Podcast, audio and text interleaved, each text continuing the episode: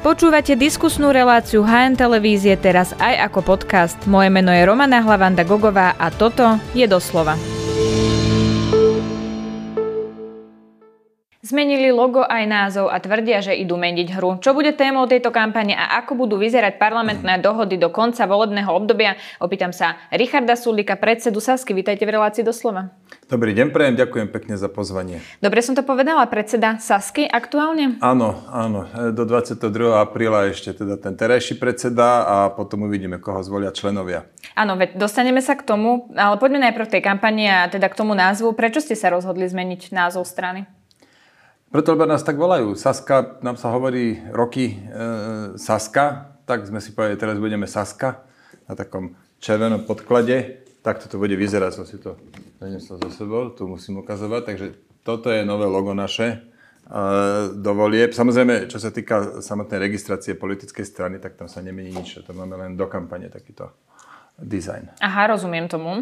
Uh, vy ste vlastne uh, po tom, čo ste oznámili, že teda takto spúšťate kampaň, budete sa volať Saska, že to váš, váš slogan bude, že ideme meniť hru. Samozrejme začala internetová tvorivosť. Čo hovoríte vlastne na tie reakcie, ktoré to vyvolalo na štart no, vašej kampane? To je super. My sme boli na Zomri asi 12 krát len prvý deň a tie vtipiky sú milé v podstate, kto nie je na zomri, tak nežije. Hej. Je to síce taký slovný paradox, ale keď chcete skrátka hrať nejakú spoločnosť, musíte byť na zomri a tam sme boli teda hojne. A tá tvorivosť je v poriadku, však nakoniec my si tiež veľakrát vieme do seba e, vystreliť. Dôležité je, že tá kampaň zarezonovala, že ľudia to teda vnímali, my sme dostali množstvo spätných reakcií, väčšinou pozitívnych, ale boli aj negatívne, čiže jemne polarizuje.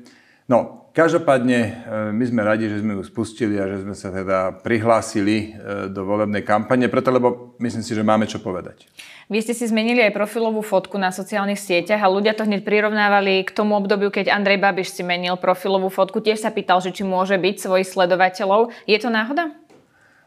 Toto vám neviem povedať, ale aby som nechodil okolo horúcej kaše, tak s kampaňou nám pomáha Marek Prchal. To je známa vec ktorý 10 rokov e, bol v tom e, kampaňovom týme, alebo ho možno e, aj viedol, to neviem až tak presne, ktorý robil pre Andreja Babiša. Ja si pomôžem vyjadrením Adama Marčana, slovenského marketéra pre politické kampane. On pre stratégie povedal, strana e, za to môže dostať od voličov čierny bod. On teda hovoril o Marekovi Prchalovi. Aj u nás veľmi rezonovali české prezidentské voľby, ktoré boli podľa mňa často začiarou morálnosti, vyvolávali strach u voličov, šírili dezinformácie. SAS je poslednou stranou zo Slovenska, od ktorej by som očakával, že sa takýmto marketérom, že s takýmto marketérom bude chcieť spolupracovať. Toto si myslím, že je trochu povrchné tvrdenie.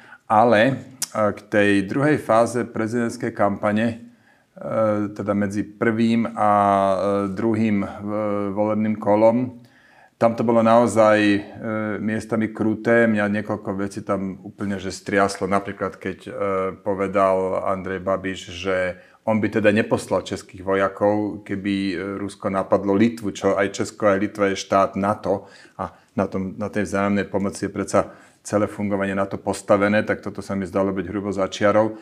A ja som sa vtedy aj zaujímal o to, že do akej miery tento Marek Prchal mal s tým dočinenia.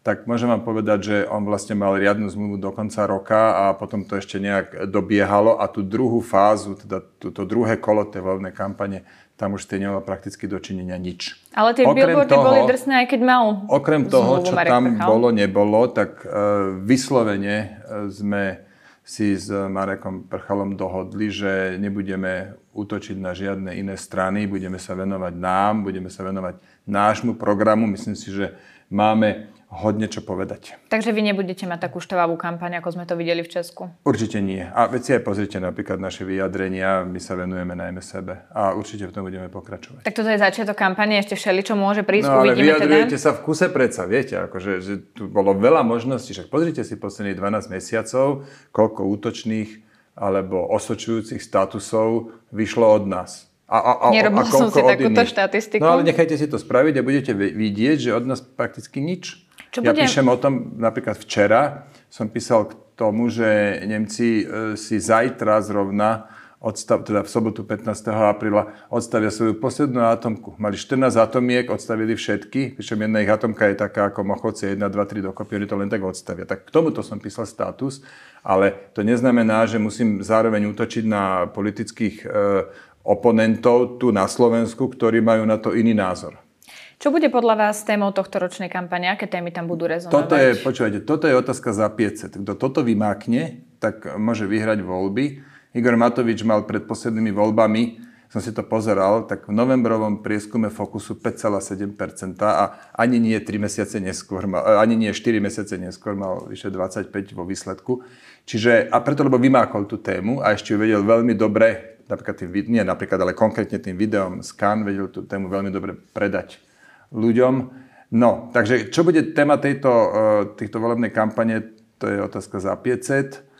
A samozrejme bude to to, čo ľudí zamestnáva, to, čo ľudí trápi, ale čo konkrétne a čo presne a ako to presne podať, tak uh, tam ešte veľa ľudí si bude lamať hlavy na A vy si čo myslíte, že to bude? Lebo ako keby sa objavujú viaceré témy, či to bude Ukrajina, možno naše nejaké zahranično-politické e, smerovanie, potom či to budú také tie chlebové témy, či to bude inflácia, zdražovanie potraviny, pohonné hmoty ja a tak podobne. Ja si myslím, že to bude o tom, kto voliča presvedčí, že, že dokáže e, rozvážne a dôstojne vládnuť. Lebo to, čo sme tu zažili, ten chaos, to tak strašne ľudí znechutilo. Aj Saska bola dva po roka súčasťou toho. My sme odišli z vlády minulý rok, čiže sme 3 čtvrte roka pred z vlády, lebo sa to už nedalo vydržať.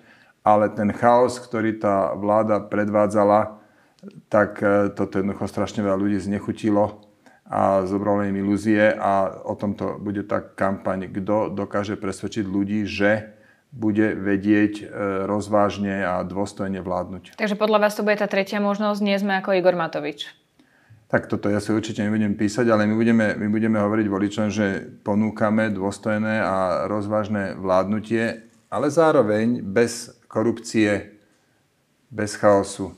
A že máme skúsenosti. My sme v podstate jediná strana, ktorá, nemá, ktorá má skúsenosti a nemá korupčné kauzy, ale za to máme najlepší program, dlhodobo najlepší program. Možno, že teraz bude najvyšší čas, aby sa ľudia začali zaujímať aj o ten program vo väčšej miere ako len doteraz. Tak uvidíme, ako vám ľudia uveria to nechaotické vládnutie. Vy ste v marci 2022 mali podľa agentúry Focus 12% a boli ste vlastne v tom čase treťou najsilnejšou stranou. E, tie preferencie boli také. Dnes máte okolo 5%, teda nemalo byť vašou témou spájanie? No počkajte, tak včera vyšiel prieskum, e, zverejnila ho TV Joj, robila, prieskum robila agentúra AKO. Áno, ja som hovorila Focus, aby sme to nemýlili, vy ste čiže si 12 Focus... to, čo vám vyhovuje, viete, vy ste si vybrali to, čo práve vám vyhovuje, tak dúfam, že pravda. pochopíte, že ja si vyberiem to, čo vyhovuje mne. Takže mne sa viacej páči prieskum od agentúry AKO, ktorá nám včera namerala 8,3%. Tie prieskumy netreba preceňovať, to hovorím celý môj politický život. Ale, čo tu je také, že povzbudivé pre nás, že posledné tri prieskumy v tejto agentúre ako boli 7,8, 8,1, 8,3. Nehovorím, že to je nejaký prudký nárast, ale myslím si, zdá sa, že sme sa už stabilizovali a um, je to celkom solidný začiatok, z ktorého teraz uh, začneme robiť kampaň. Uh-huh. Alebo za, je to celkom solidný základ, z ktorého teraz začneme robiť kampaň. Áno, rozumiem. Tak dúfajte, že to bude mať vlastne stúpajúcu tendenciu, tak že ten dúfam, trend sa otočí. Dúfam, že aj vy budete trošku dúfať. Ja za politické strany nedúfam, Aha, ale... Ale aj vy ste volič, viete. A mám pri tom pocit, že nie som volič nikoho. V tomto ja mám výhodu, mm-hmm. cítim sa objektívne práve preto, že sa necítim byť voličom nikoho. Vy tak ste tento, počas... mi, tento mi nevyšiel, no. Vy ste počas volebného obdobia mali aj nejaké zmeny v poslaneckom klube, pribudli vám ľudia, najmä teda z poslaneckého klubu za ľudí. Očakávate, že títo ľudia budú aj na kandidátke Sasky do týchto volieb? To vám viem už povedať pomerne presne. Na kandidátke bude Maria Koliková, a bude ďalej Vlaďka Marcinková a bude e, Vladimír Ledecký, jej otec. Uh-huh. Títo traja budú na kandidátke. Poslanec Benčík už nechce kandidovať. Áno, on to hovorí veku. dlhodobo. E, poslanec Hatas, Marek Hatas nechce kandidovať preto, lebo chce byť primátor. A my máme také pravidlo, že nekumulujeme tieto funkcie, lebo potom nič nerobí, nerobíte poriadne. A e, takisto Tomáš Lehocký. Lehocký chce ísť e, mimo politiku a takisto Michal Luciak nebudú kandidovať. A odchádza do inej strany pán Luciak? Či mimo politiky? E, on osobne neviem, ale tí ostatní odchádzajú mimo politiky. Dobre. Teda Marek Hatas nie, Marek Hatas zostáva primátor, to je tiež politika. Áno, áno, a on vlastne má aj tú regionálnu stranu. Ale, ale Janko Benčík ide na dôchodok, Tomáš Lehocký odchádza mimo politiky a s Michalom Luciakom som sa ešte nestihol baviť, ale bude, keď začne znovu parlament, no tak tam si to prejdeme. Budete mať aj nejaké nové mená na kandidátke, ktoré ešte dnes nie sú súčasťou politiky?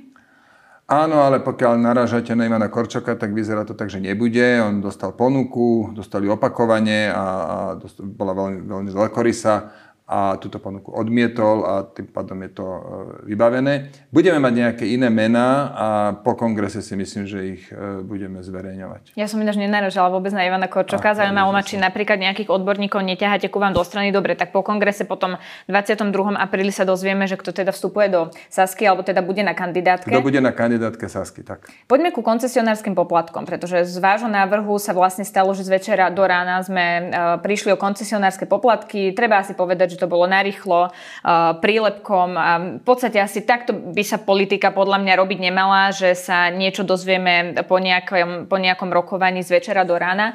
A navyše sa to spravilo bez toho, aby sme tu mali systémové riešenie na to, ako sa bude RTVS dlhé roky financovať. Otázne je teda to financovanie. Hovorí sa, že RTVS by mala mať každý rok garantované percento vo výške 0,7% HDP. Prejde to? Na tomto je už dohoda politická? 0,17. A čo som povedala? 0,7. 0,17, to by bolo áno. trochu veľa peňazí, 0,7. No ale nesúhlasím s vami, ani z jedne, s vami ani v jednom, ani v druhom tvrdení. Poprvé, že to bolo robené na rýchlo. My sa ako strana venujeme 12 rokov koncesionárským poplatkom, teda tomu, že ich treba zrušiť. Napísali sme množstvo článkov, organizovali sme niekoľko diskusí. Bolo to predmetom e, referendovej otázky ešte v roku 2010. Tie koncesionárske poplatky naozaj sú prežitok minulého storočia. Hlavne, že nie sú to poplatky, je to daň.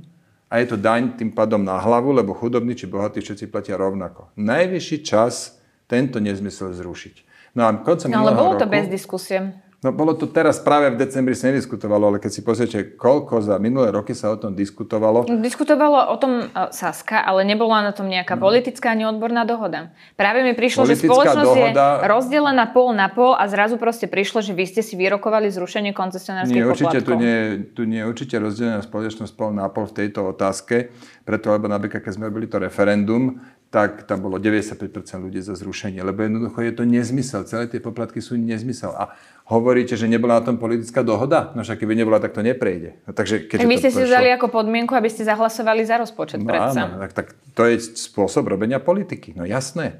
Keď chceli po nás toto, tak sme si povedali, dobre, my chceme významné zníženie registračných poplatkov, lebo aj to považujeme za rovnaký humbuk.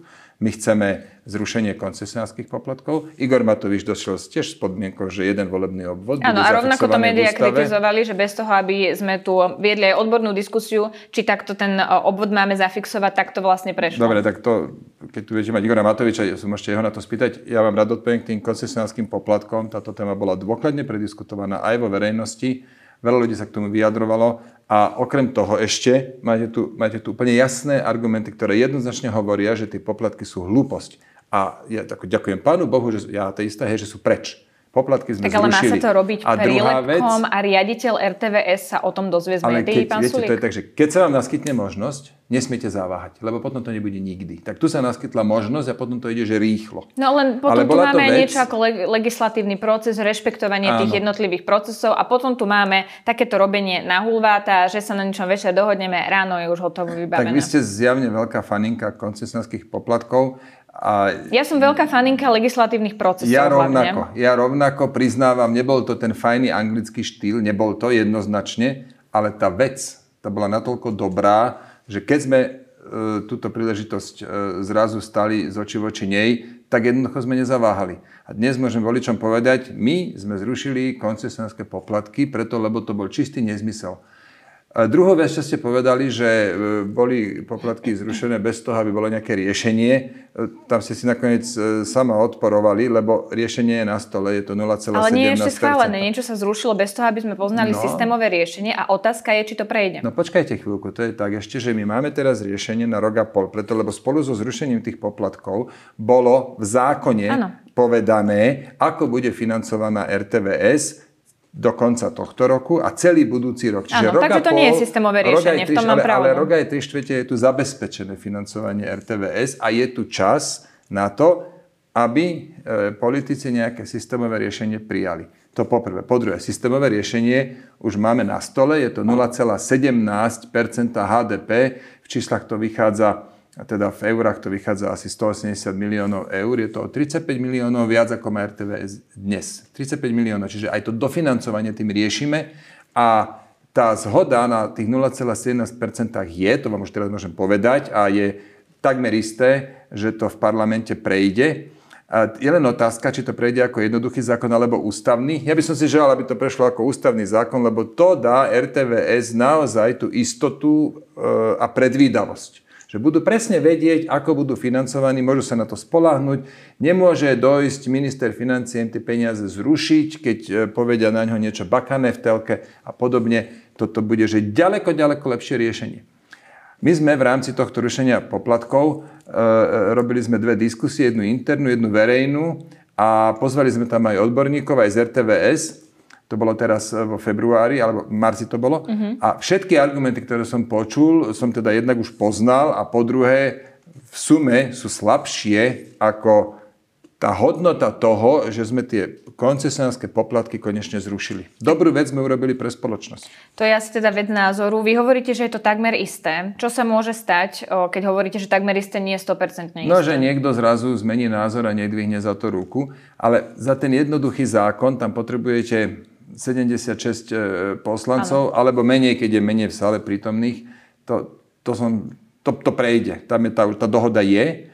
Ideálne by bolo, keby to prešlo ústavným zákonom a ja v tejto veci pôjdem osloviť aj, eh, aj opozičné strany, lebo je to jednoducho príliš dobrá šanca, ako zabezpečiť natrvalo financovanie verejnoprávnej televízie a rozhlasu. Ja sa pýtam na to, že či to prejde a č, aká je teda istota práve preto, že sme videli, ako neprešli zákony, ktoré sa týkali plánu obnovy. A, a tie koncesionárske poplatky boli vlastne súčasťou toho, že vy schválite rozpočet a prídu tieto zrušené koncesionárske poplatky, ale súčasťou tohto balíka bol aj zákon poslankyne Marcinkovej, ktorý teda mal umožniť rodičom byť so svojimi deťmi v nemocniciach a to neprešlo. A preto hovorím, že, že je takmer isté, že to prejde a, a nie, že to je na betón, lebo nikdy neviete, čo komu sadne sadne na nos a akú dohodu sa e, rozhodne porušiť. Ja vám za SAS môžem povedať, že my dohody držíme, ja si dávam na to extrémne záležať, aby sme dohody e, dodržiavali, aj, aj keď som za to bytý a kritizovaný, tak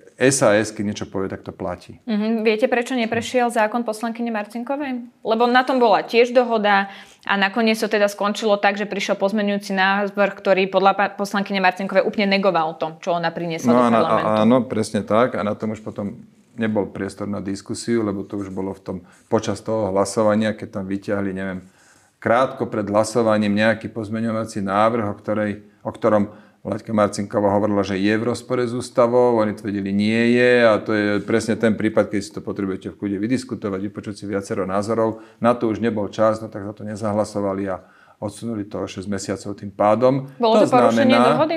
Prosím? Podľa vás bolo to porušenie dohody? Myslím si, že skôr áno ako nie, ale neviem vám to teraz úplne s istotou povedať, lebo tá diskusia je dôležitá, že či, či by to bolo alebo nebolo porušenie ústavy. Každopádne, túto vec my budeme mať v programe, to je to vec, ktorá veľmi rezonuje medzi, medzi rodičmi. My to budeme mať v programe a už teraz viem voličom slúbiť, že to bude jedna z prvých vecí, ktorú zavedieme po voľbách. Dáme to do programového vyhlásenia vlády a budeme to realizovať. Spisovala sa kvôli tomu aj petícia, čiže ľudia naozaj žiadali, aby sa to stalo, ale nestalo a sa to. vyše 60 tisíc e, rodičov sa pod tú petíciu podpísalo, to nie je maličkosť. A za pár dní teda treba povedať. Áno.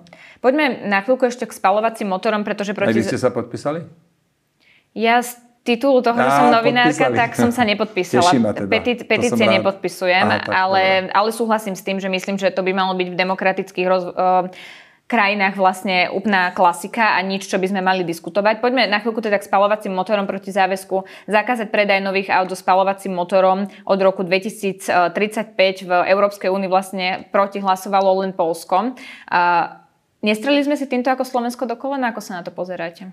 Ten zákon je ten zákon je hlúpy a e, poškodí Európu ako celok. Ja neviem o tom, že iné časti sveta by šli si zakazovať spalovacie motory.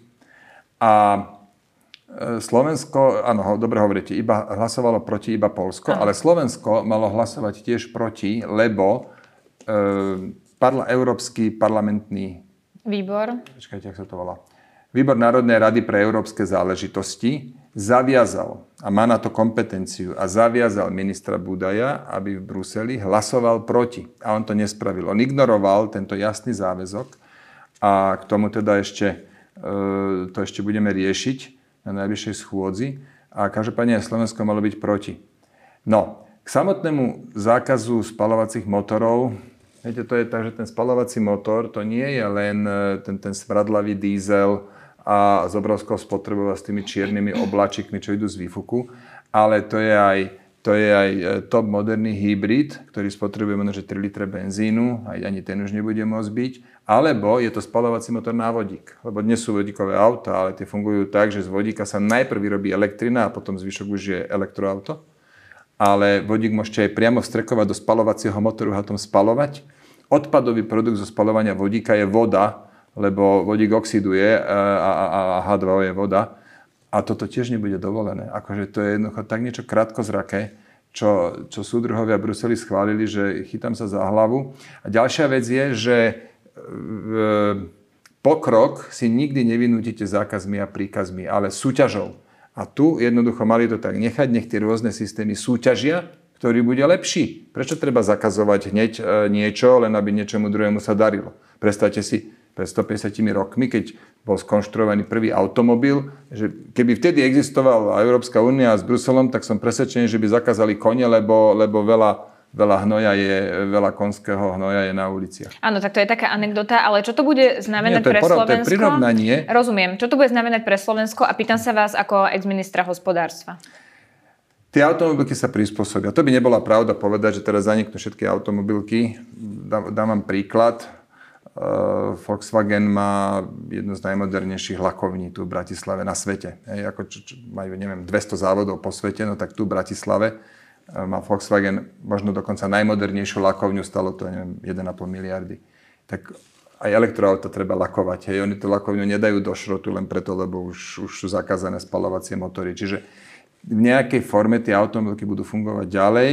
Uh, potom ďalšia vec, napríklad Volvo, ktoré sa ktoré sa mi podarilo dotiahnuť na Slovensko, tí rovno idú elektroauta vyrábať. Čiže, čiže ja nevidím tu takéto veľké riziko. To riziko vidím v tom, že jednak, jednak sme zabránili tej súťaži systémov a to vždy spomaluje pokrok.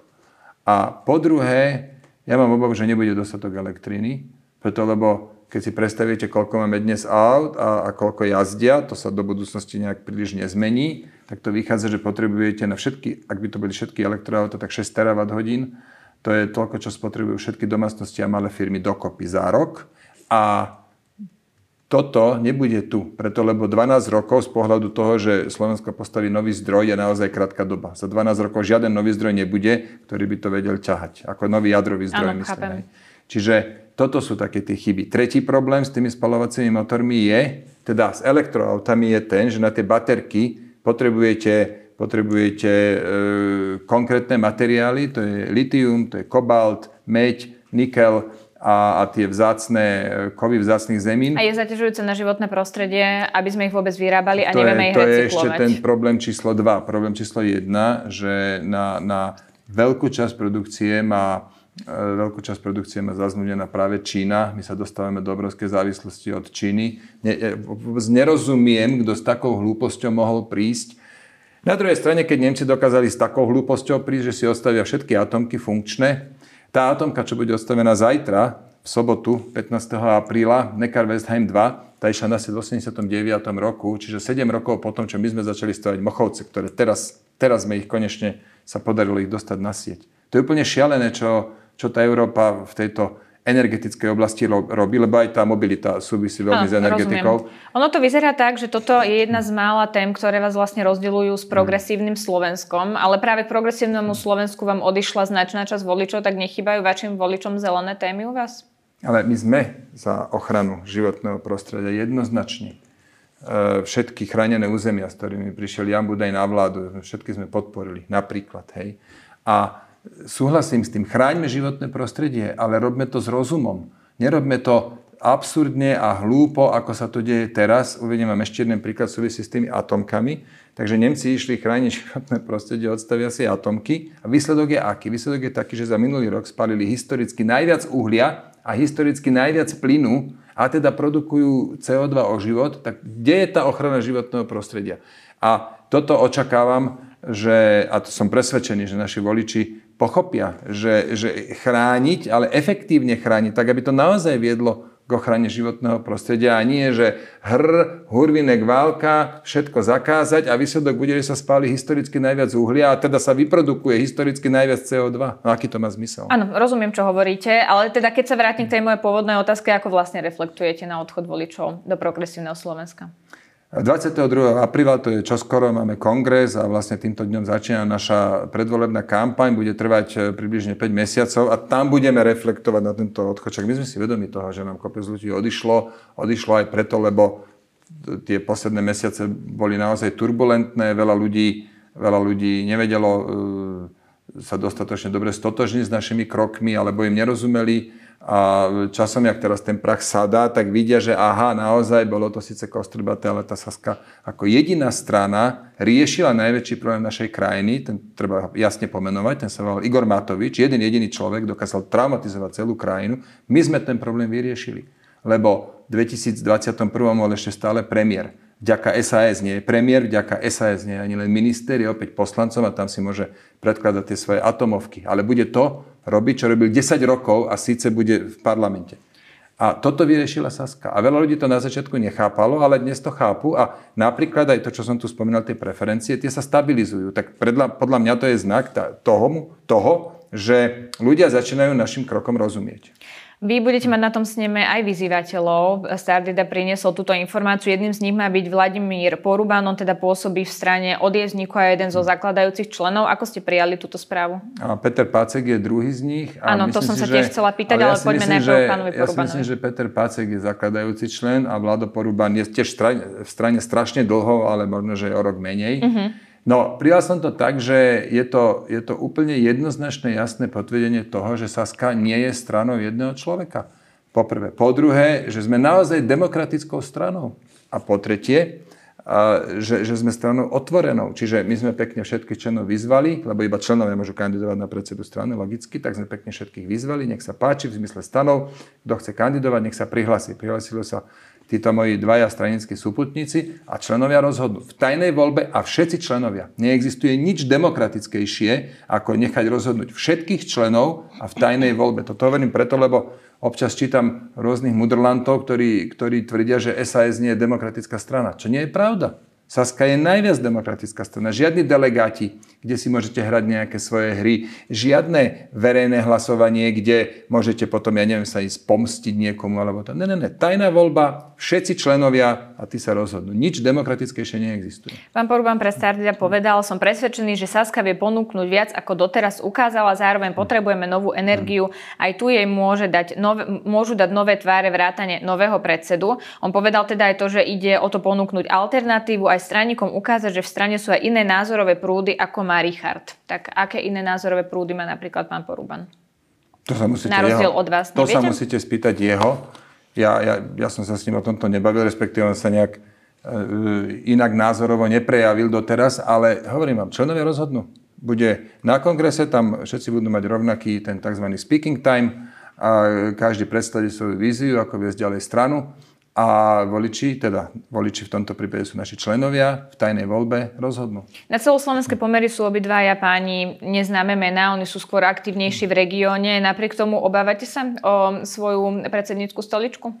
Viete čo, nechcem predbiehať, e, ani nevidím v tom žiaden zmysel, ja si počkam na kongres. Ja robím všetko preto, aby som získal čím viac hlasov, v žiadnom prípade nechcem túto voľbu podceniť a 22. po obede budeme vedieť, ako to dopadlo, ako sa členovia rozhodli. Príde na kongres aj Ivan Korčok?